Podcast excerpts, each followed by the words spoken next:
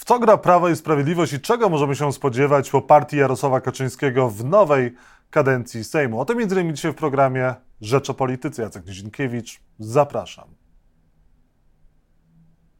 A Państwa i moim gościem jest profesor Jarosław Flis, Uniwersytet Jagielloński, socjolog. Dzień dobry, panie profesorze.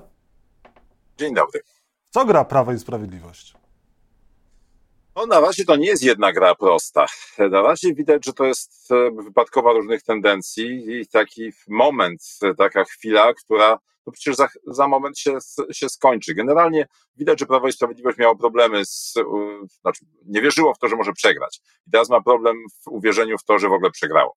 I to jest, to jest jeden nurt, a drugi nurt, no jednak bierze pod uwagę e, to, jakie są fakty i, i wiadomo, że ta dymna zasłona nie wiadomo, czy to w zasadzie złudzenia własnego elektoratu, czy aparatu się podtrzymuje, to, że się uda sformować e, rząd Morawieckiego, jak wszyscy mówią, że nie mają ochoty i że to, i że to w ogóle no już czas pakować te, te kuwety, jak to było w debacie. Nic nie wskazuje, no wyniki głosowania nad, e, nad marszałkami z Sejmu i Senatu pokazują, że tam nic się nie udaje się tego spękać, a te, te próby rozbijania, wygrywania animozji w koalicji no są takimi grubymi nićmi szyte.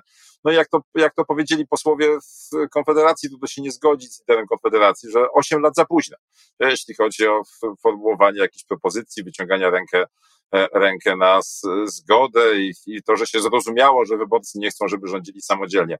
No wydaje się, że się jeszcze wszystkiego nie zrozumiało. Wygląda na to, że większość wyborców chciała, żeby po prostu Prawo i Sprawiedliwość nie rządziło. To, to, jest, to trochę jest inny komunikat niż to, że będzie rządzili samodzielnie. Znaczy w ogóle, żeby nie rządzili w ogóle. To, tak, tak, tak należy rozumieć tą interpretację, tak były wszystkie przekazy w kampanii wyborczej, tak to mówiły. No i widać teraz, że, że i sam główny obóz i dołącza do tego prezydent, no jakieś ma kłopoty z uświadomieniem sobie tego faktu, że czasami wyborcy mają po prostu dość, dają temu wyraz i jest teraz 8, 4 lata przynajmniej, o, o ile nie 8, żeby sobie to przetrawić w, w opozycji, żeby otrzeźwieć e, i, i złapać kontakt z rzeczywistością. Prawo i Sprawiedliwość próbuje sformułować nowy rząd, Mateusz Morawiecki próbuje sformułować nowy rząd, no i wiadomo, że Prawo i Sprawiedliwość do grudnia tej władzy nie odda. Skoro wiadomo, że tego rządu nie uda się Morawieckiemu sformułować, no to o co toczy się w tym wypadku gra? No trochę tak, żeby może, żeby nie denerwować Jarosława Kaczyńskiego, żeby to jakoś, żeby się łudzić do końca. No wiadomo, że umiera, nadzieja umiera ostatnia. E, i, i to, to też jeszcze chwilę można, jeszcze chwilę trwa i no było tak pięknie no i miało być dalej. E, no i, i teraz no po co to, po co to kończyć za wcześniej jeszcze można się chwileczkę e, połudzić, no ale też można przy okazji pozabezpieczać swoje interesy. No widać, że te wszystkie standardy, na które się powołuje obóz rządzący przy okazji wyboru marszałków i tak dalej, no to oczywiście nie zamierza ich stosować. To znaczy to jest tak, że, e, że zawierane są umowy już w momencie, w którym wiadomo, że rządu nie będzie. No można teoretycznie twierdzić, że się wierzy, że będzie i dlatego się normalnie funkcjonuje. No ale no to jest no to jest jednak ten problem, który Prawa i Sprawiedliwość ma, że nie zwróciło uwagę, że ludzie mieli też ich dość, dlatego że nieustająco kombinowali, zmieniali reguły, robili jakieś, jakieś oszukańcze referendum, y, z y, jakąś komisję, z której w sumie nic nie wyszło. Ta, tej komisji w sprawie Tuska y, i wszystkie inne rzeczy. Nic z tych trików nie wyszło. Ludzie mieli tego po prostu dość. I teraz tak naprawdę Prawo i Sprawiedliwość robi dalej te rzeczy, dla których ludzie mieli ich dość. I to jest najbardziej zastanawiające, bo przecież za chwileczkę są wybory. Te wybory samorządowe są bardzo ważne dla partii opozycyjnych. E, dotychczasowa opozycja, no ciągle jeszcze formalnie rzecz biorąc, przetrwała te 8 lat w całkiem dobrej kondycji, także dlatego, że była mocna w samorządach. Teraz Prawo i Sprawiedliwość przesunęło wybory samorządowe na po wyborach e, sejmowych, no i efekt może być taki, że na zasadzie miodowego miesiąca rządu, na zasadzie rozpędu, na zasadzie depresji, w którą, jak widzieliśmy w 2010 roku, Prawo i Sprawiedliwość popada po przegranych wyborach, może się zdarzyć tak, że ta pozycja Prawa i Sprawiedliwości będzie bardzo, bardzo słaba. No i to też będzie słaby punkt startowy, żeby się odbić w kolejnych wyborach, a chwilę później są europejskie, a później są wybory prezydenckiej. Ktoś tym kandydatom będzie musiał organizować te lokalne e, spotkania. Jeżeli to będą pełni e, z frustracji kandydaci opozycji w lokalnych radach, to jednak nie to samo, co wtedy, kiedy to te spotkania organizują wójtowie czy burmistrzowie. Także, no, to, ale no, kto zabroni? To znaczy, kto Prawo i Sprawiedliwości zabroni robienie sobie krzywdy na przyszłość? No, chyba nie ma nikogo, kto by chciał ich powstrzymać. A od tych wyborów parlamentarnych może się rozpocząć taka seria przegranych y, wyborów. Co prawda Prawo i Sprawiedliwość oczywiście wygrało wybory parlamentarne, ale nie ma większości pozwalającej rządzić. Czy to jest, jest taka początek złej pasy, jakie są przewidywania na właśnie na te wybory samorządowe i europejskie? No co do tych wygranych wyborów, no to mniej więcej tak jakby twierdzić, że Donald Tusk wygrał wybory prezydenckie w 2005 roku. No w pierwszej turze pokonał Lecha Kaczyńskiego, miał trzeci co do wysokości wynik we wszystkich wyborach wcześniejszych e, prezydenckich, 36% E, procent głosów. Nigdy Platforma Obywatelska nie miała takiego wysokiego wyniku w żadnych wcześniejszych wyborach, no tylko jest jeden drobny problem, później była druga tura. No i tą drugą turę wygrał Lech Kaczyński. Po wyborach parlamentarnych druga tura to jest głosowanie nad wotum zaufania dla, dla rządu I, i to przecież wszyscy wiedzą, no to jest powtarzanie tego zaklęcia, że wygraliśmy wybory. No wygraliśmy wyścig o pierwsze miejsce, to jest nagrodą w tym, w tym wyścigu jest bycie największą partią opozycyjną. To na, na się nie zdarza, to nie jest polski problem. To samo było w Hiszpanii, to samo było w Szwecji w ostatnich wyborach. Natomiast, Co teraz z prawem i sprawiedliwością? Wiemy z wcześniejszych wyborów, że, e, że po takiej e, porażce wyborczej, no to jednak przychodzi moment depresji, tak bardzo się e, przez jakiś czas nie, nie sprężają kandydaci, nie wydają tyle pieniędzy, nie nastawiają sobie budzika na szóstą rano, nie wierzą w zwycięstwo w kolejnych wyborach. Nie jest tak łatwo się odbić zwłaszcza wtedy, kiedy te wybory są tak od razu. No, widzieliśmy to w 2015 roku, przecież Prawo i Sprawiedliwość na tym właśnie zdobyło władzę samodzielną, właśnie na tym, że po e, przegranych wyborach prezydenckich e, w 2015 roku, w maju, e, przyszedł taki moment, że zamieszania, tu pojawiła się gdzieś nowoczesna, tu pojawił się ruch Kukiza, no, pojawił się, coś się w tym kotle kotłowało, a zwycięzcy, zwycięzcy mają miodowy miesiąc. Zwycięzcy idą na pewniaka po kolejne zwycięstwo. Nie ma wątpliwości, że e, tak dopieszczone, jak teraz Prawo i Sprawiedliwość dopieszcza PSL, no to PSL będzie szedł w wyborach samorządowych jak po swoje. No, oczywiście może to nie będzie taka skala jak PiS w 2018, ale za to PSL ma sojuszników i, i wiemy, że teraz wszyscy o niego zabiegają. I, i koalicja, i lewica, i, i prezydent, i, i, nagle sobie Morawiecki po 8 latach przypomniał, że jest PSL. No można by sprawdzić, czy on kiedykolwiek cokolwiek przez te 8 lat powiedział na temat PSL-u, poza czymś, e, czymś złym. No więc to jest też tak, że, że to się będzie w, w ten sposób odbywać. Chwilę później są wybory do Parlamentu Europejskiego. To będzie wielka niewiadoma. Poprzednie były tuż przed wyborami sejmowymi, więc była wyjątkowa mobilizacja wyborców. Traktowali to jako taki sparring, jako taki walka o pole position.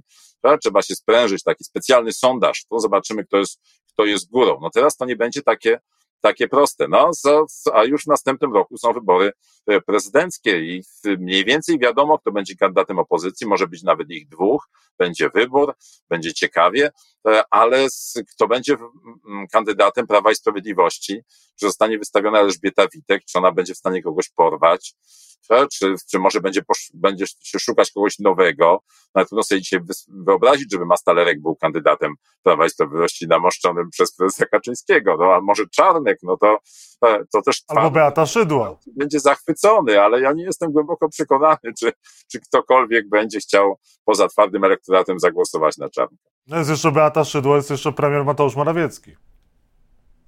No tak, ale no to ludzie, którzy poprowadzili, to, którzy mają na koncie porażkę, no słabo się później sprawdzają w kolejnych, w kolejnych wyborach taką, ale to taką trochę z przytupem, no bo to jednak jest tak, że Prawo i Sprawiedliwość głęboko wierzyło, że te wybory e, wygra i mniej więcej zachowała się tak jak Platforma w 2015 roku, to znaczy wierzyło, że jakby coś, to sobie poradzimy, dobierzemy Konfederację, no a tutaj wszyscy mówią, że tego nie chcą, no warto to zauważyć. A jeżeli chodzi o podziały w Prawie i Sprawiedliwości, one mogą teraz nastąpić?